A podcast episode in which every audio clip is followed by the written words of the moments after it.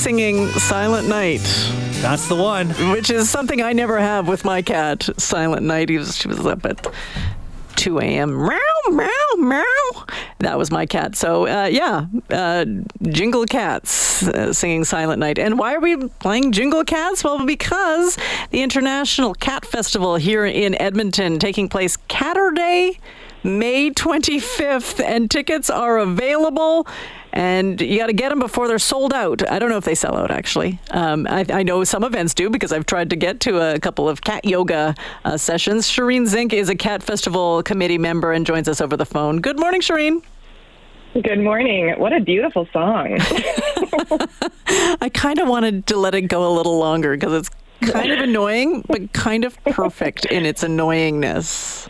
Going to be adding it to all of my Christmas playlists. I bet, being on uh, the committee for the Edmonton International Cat Fest. Why are we talking about this in December when it's not until May? Well, because we've got tickets on sale now. We think that this is going to be an amazing Christmas gift. I think people are, are shifting from buying things as gifts and into sort of more experiential Christmas gifts. And so if you've got a cat lover in your life, there really is no better gift than a cat festival ticket. So what's at the cat festival? There will be so many things. We're really excited, actually. This is going to be our first big festival back mm-hmm. since pre-pandemic. Um, and so we're going to be having it at the uh, McEwan's Robbins Health Center downtown. Um, and there's going to be so many activities. We're really excited. Like, I mean, you mentioned cat yoga, so we're going to be bringing that back.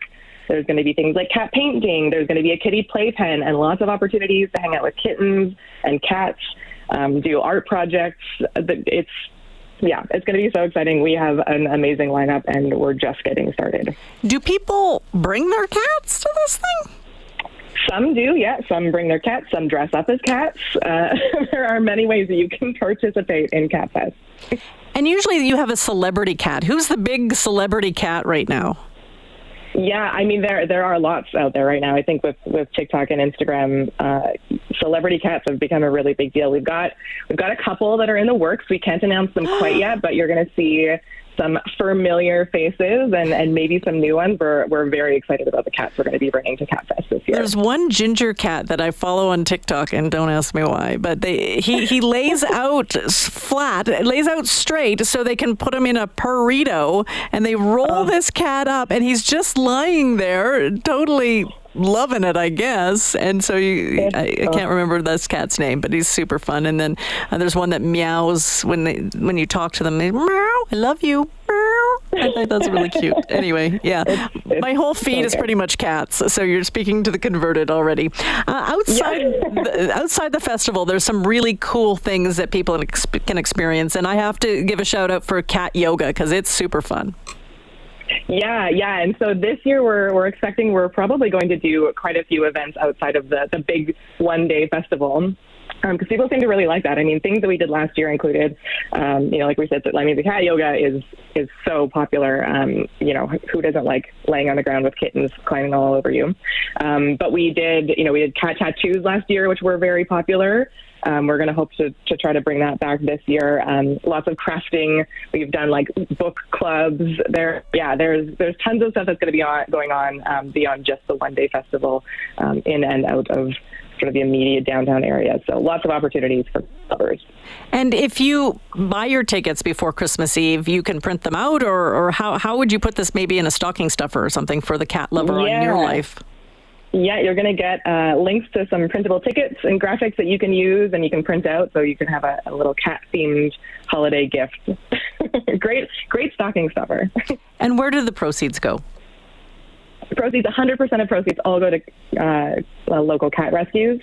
Um, so we're going to be opening up applications for rescue donation recipients in the new year. Um, but every every year we donate one hundred percent of the proceeds to local cat rescues. And how can we get these tickets? You can get them online at edmonton cat fest dot com.